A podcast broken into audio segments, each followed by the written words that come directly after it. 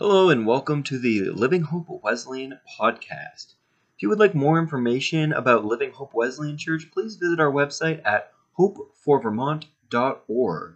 As well as if you're enjoying these podcasts, check out the live streams at Hope for Vermont on YouTube. I hope you enjoy today's podcast. Jesus, we thank you that you love us.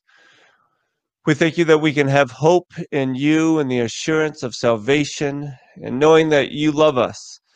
We thank you, God, that you have a plan for our lives and that you care about everything that we're going through, everything that we care about. So, whether we have a pet that's sick, or a trip we're about to take, or a loved one that's reached a devastating di- diagnosis, we just say, Jesus, thank you for your presence and being with us.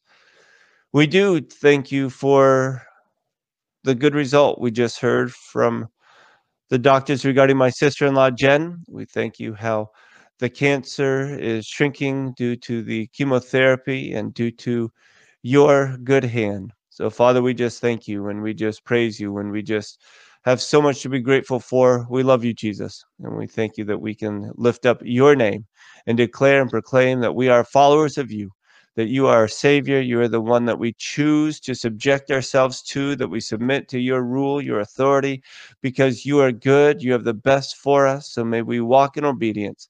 Let us boldly enter with great courage to follow you. We love you, Jesus, and thank you for our friends. And it's in your name, Jesus, we pray. Amen. Amen and amen. As we continue, uh, this is a unique uh, service as we look at this passage of scripture, this passage of scripture that sometimes you want to skip by, but there's so much misinterpretation of it. I just want to make the time to uh, hopefully do it justice and uh, bring awareness and some uh, insight to you that you would even study and look at it more. So let's look from uh, last week. This is from Colossians 3 14 where Paul is writing to the church of Colossae from prison to this congregation that he has never met personally. And he says, above all, clothe yourselves with love, which binds us all together in perfect unity. Clothe yourselves with love. What do we believe? Well, this is what we believe. Clothe yourselves with love in perfect unity. We want to be bound together. In verse 15, it says, And let the peace that comes from Christ rule in your hearts, for as members of one body, you are called to live in peace and always be thankful. What a great word for this week as we celebrate Thanksgiving on Thursday. Always be thankful. For those that see me reaching, what am I doing? Well, I'm actually putting up slides uh, or banners at the YouTube channel, on Facebook, the Facebook page at Hope for Vermont, and on Twitter at uh, Hope for Vermont as well. So that's my constant reaching. Uh, so, what do we believe? Well, this is what we believe. This is why we can always be thankful. This is the Apostles' Creed, which says these words it says, I believe in God, the Father Almighty, creator of heaven and earth. I believe in Jesus Christ, his only Son, our Lord, who was conceived by the Holy Spirit and born of the Virgin Mary. He suffered under Pontius Pilate, was crucified, died, and was buried. He descended to hell. The third day, he rose again from the dead. He ascended to heaven and is seated at the right hand of God, the Father Almighty. From there, he will come to judge the living and the dead. I believe and the Holy Spirit, the church universal, the communion of saints, the forgiveness of sins, and the resurrection of the body and the life everlasting. Amen. This is the joy, the hope, the assurance that we have as followers of Jesus. This is what we believe. So, as we look at scripture, we can understand that the greatest of these is love. The greatest of these is love. And as we look at uh, Colossians 3:16, we find let the message about Christ in all its richness fill your lives. Teach and counsel each other with all the wisdom he gives. Sing psalms and hymns and spiritual songs to God with thankful hearts. Colossians 3:16. This is last week we talked about. We concluded the sermon last week, but it plays into this week. You have to read the Bible with great context and understand the content so you don't just take a verse out of context. As we mentioned, teach and counsel each other other with all wisdom he gives. And this is what we need as we look towards today. Teach and counsel each other with all wisdom he gives Teach and counsel each other with all wisdom he gives. I'm repeating on purpose that as we look towards these scriptures, we understand that we are teaching and giving counsel to one another with all the wisdom he gives, that he has for us. And so we look at verse 17, and whatever you do or say, do it as a representative of the Lord Jesus, giving thanks through him to God the Father. Whatever you do or say, give thanks to him through God the Father. And so here it is. Let's say amen. Let's say, God, whatever you want to say to us, uh, whatever you're going to speak in us, uh, you desire the obedience that we come back to you. This is where we go from here. This is a verse that has been taken out of context. This is a verse that people do not preach on, do not speak on because we don't understand it. And this is Colossians 3 18. Wives, submit yourselves to your husbands as is fitting in the Lord.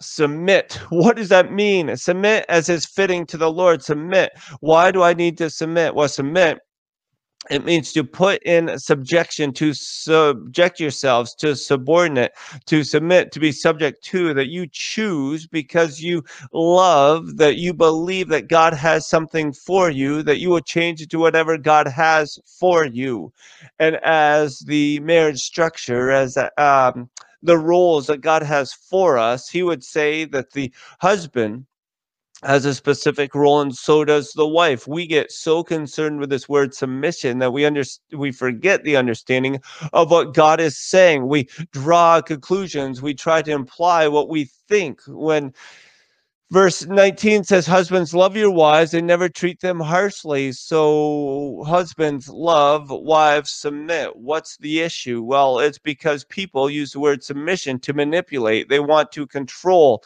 In the um, the study, The Way of the Dragon or The Way of the Lamb, we're talking about control, talk about power. What is it that we want? Why are we selfish? And when a man, a person, reads this verse, when somebody believes that they could take out a context and they can have greater power, power, then they try to rule and they manipulate and they put people in positions where they are uh, not seen as valuable, but they're seen as the I it, not the I thou. If that is new to you, go uh, look at the emotionally healthy discipleship study that we just concluded the I it versus the I thou. We must see people as people, as creations of God, as having specific roles, specific places that God wants them to uh, excel at. And I've heard people take this verse husbands, love your wives and never treat them harshly. But they forget that. They just look at wives, submit to your husbands. We've spoken and counseled with people that the husband did not believe it was rape to take advantage of his wife. He just thought it was the wife's duty and it led to great conversation on no that is sin. That is manipulating. That is taking scripture out of context. That is not what god intended ever. Not what god intended. We look now at ephesians ephesians 5 16 it says be very careful then how you live and do not be unwise, but be wise, making the most of every opportunity because the days are evil, making the most of every opportunity, making the most of every opportunity. What opportunity does God want us to fulfill? Well, God wants us to fulfill the same opportunity that He presented His own Son, Jesus to do the will of the Father, which was to seek and save the lost. How do we do that best? How do we do that most accurately? How can we, as people, not as deity, live out this opportunity? By making disciples, by challenging people, by teaching them with great counsel according to God's wisdom, His truth from His word. This is what we must make disciples that we teach and give accountability in Ephesians. It has these words for us excuse me if I can't quite read from the screen, so I'm going to be looking off to the side. Ephesians 5:21 through 24 submit to one another out of reverence for Christ. Wives, submit yourselves to your own husbands as you do to the Lord. For the husband is the head of the wife, as Christ is the head of the church, his body, of which he is the Savior. Now, as the church submits to Christ, so also wives should submit to their husbands and everything.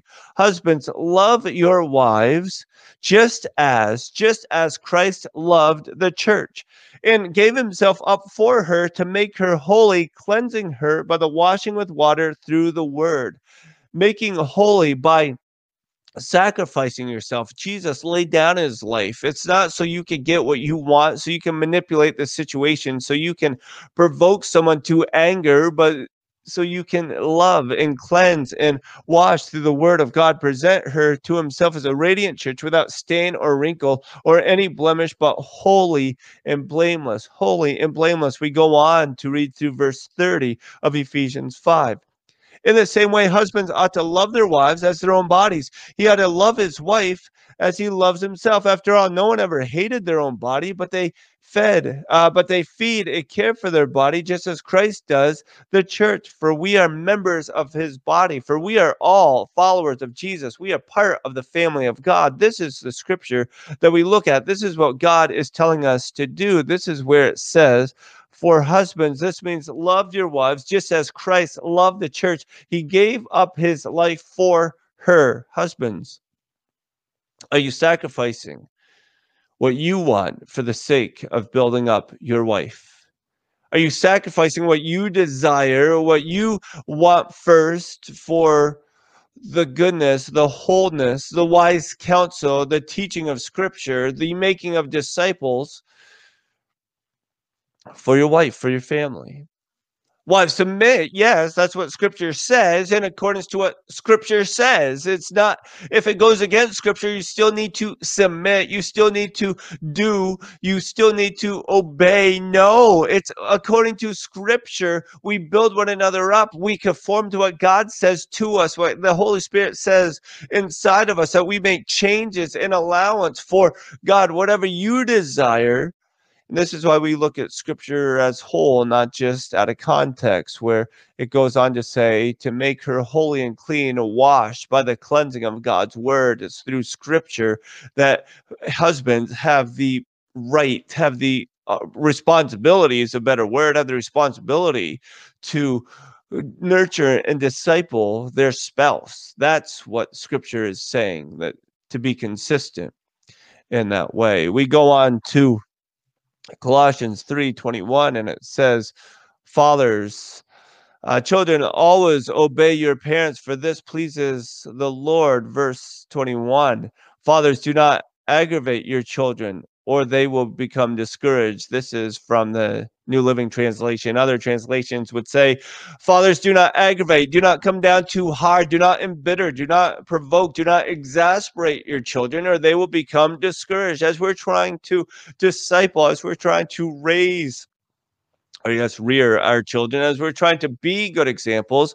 We need to do so in a way that God is seen, that God's love is revealed, and that we are consistently living out that truth. In First Peter, we have an interesting passage of scripture. It says, Wives, husbands, this is your responsibility. Children, Fathers, this is your responsibility. In 1 Peter 5 3, we find these words Be shepherds of God's flock that is under your care, watching over them, not because you must, but because you are willing as God wants you to be, not pursuing dishonest gain, but eager, but eager to serve, eager to serve, not lording it over those entrusted to you, eager to serve them, eager, e- eager to put your desires uh, on the back burner, to say that I want to sacrifice what I desire so that my desire can be that Jesus would use me to give life, to speak words of life where people are discipled and growing in their faith,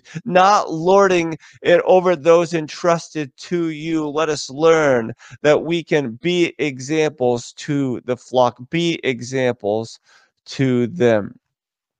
I like how uh, the New Living Translation reads, and then in the uh, message it says servants. It says slaves, obey your earthly masters and everything you do. Try to please them all the time, not just when they are watching you. Serve them sincerely because of your reverent fear of the Lord. If you go to wesleyan.org, you look up anti slavery root. Wesleyan.org, anti slavery root. The Wesleyan denomination broke away from another denomination because of slavery. That was one of the top reasons the Wesleyan denomination came about. So, yes, there are too many denominations. Yes, so many of us can't get along. Yes, there are distinctives that are important. And one of those is the Wesleyan denomination broke away from another denomination because we said we are anti slavery. And so, reading this in context, slaves, obey your earthly masters in everything you do. Try to please them all the time, not just when uh, they are watching you. Serve them sincerely because of your reverent fear of the Lord. Playing basketball, there's certain drills, and one of those is when you run up and down the court and you have to touch the lines. And so many times you would see individuals that wouldn't touch the line. They would cheat the drill or they would cheat themselves and inevitably cheating the team because the coach was not watching. Well, it says to the employee or to the servant leader, are you doing your best? Are you performing at your highest level? Where are you taking downtime where it is under deserved. I know you can't go 100%, 100% of the time, but you can make sure that you are living a life filled with character, filled with integrity. Do it not only when their eye is on you and to win their favor, but with sincerity of heart and reverence for the Lord. We do it not just to please our coach, but we do it to be honest with ourselves.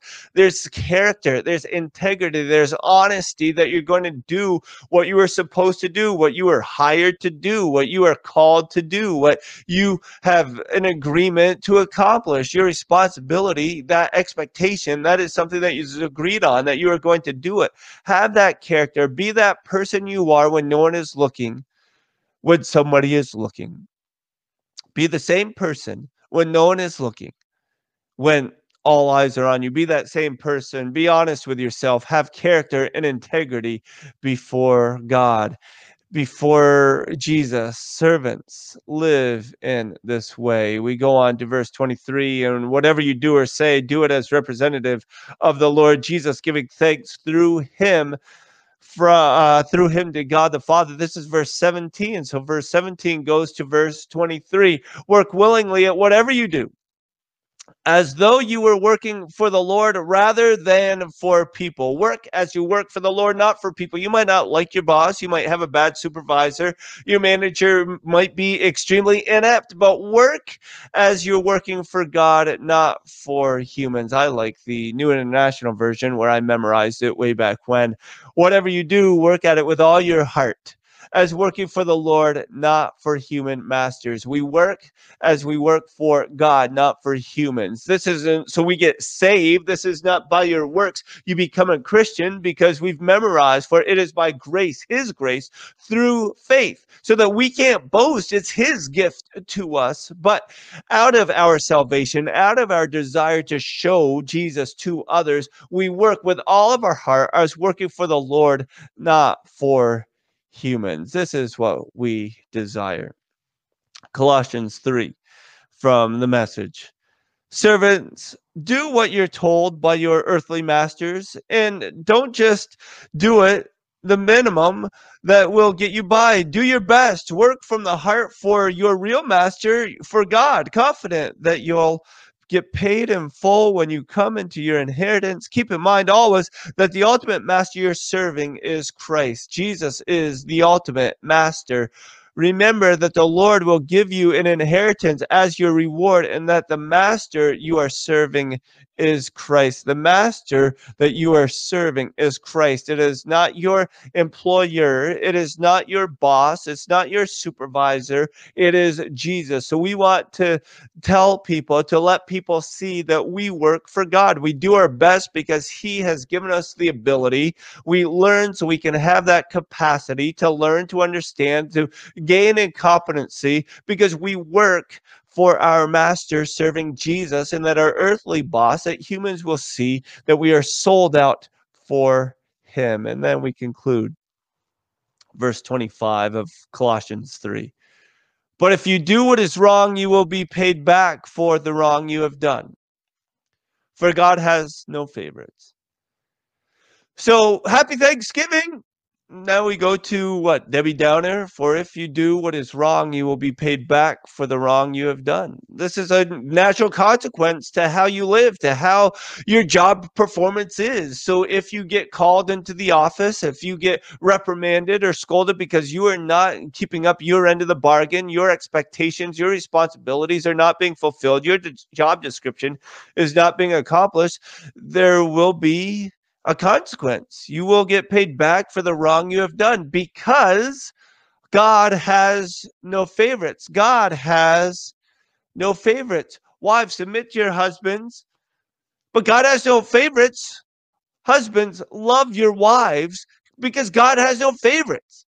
Children, obey your parents. God has no favorites. And fathers, do not exasperate your children to anger. Do not discourage them. God has no favorites. He wants us to be in this together, to teach and counsel one another as He shows us, as He reveals to us, as we receive His wisdom. God has no favorites. Whether you are a servant, whether you are a day worker, whatever we think whatever we desire, we must understand God has no favorites. Colossians 3:16, teaching counsel each other with all wisdom. The wisdom he gives, teaching counsel with his wisdom. And that way, we can be thankful. We can be truly thankful whether you're working on Thanksgiving, whether you have it off, whether you're with family or whether you're alone, whether you are depressed, discouraged, or disappointed. We can be thankful that God is with us, that His presence is for us, so that we can live out His truth to one another, that others might know that Jesus loves us. And in His love, we have peace. In His love, we have hope. We have joy because His counsel, His Spirit, His goodness, His truth, the fruit of the Spirit that He has for us can remain in us and be displayed through us, like the curtain being pulled back on a stage, that all would know that God is good, that He loves us, He is for us, so that we can be good to one another and before each other. Jesus, we thank you that we can be thankful and filled with gratitude because your presence is in us and is with us and is for us to be shared. So, God, you are good. We are yours. We follow you. Thank you, Jesus. And it's in your name we pray. Amen. Thank you for listening to today's podcast. If you'd like more information about Living Hope Wesleyan Church, make sure to visit hopeforvermont.org. As well as don't forget to subscribe to our YouTube channel at Living Hope Wesleyan Church, where you can catch live stream versions of these services as well as other content. Have a great day.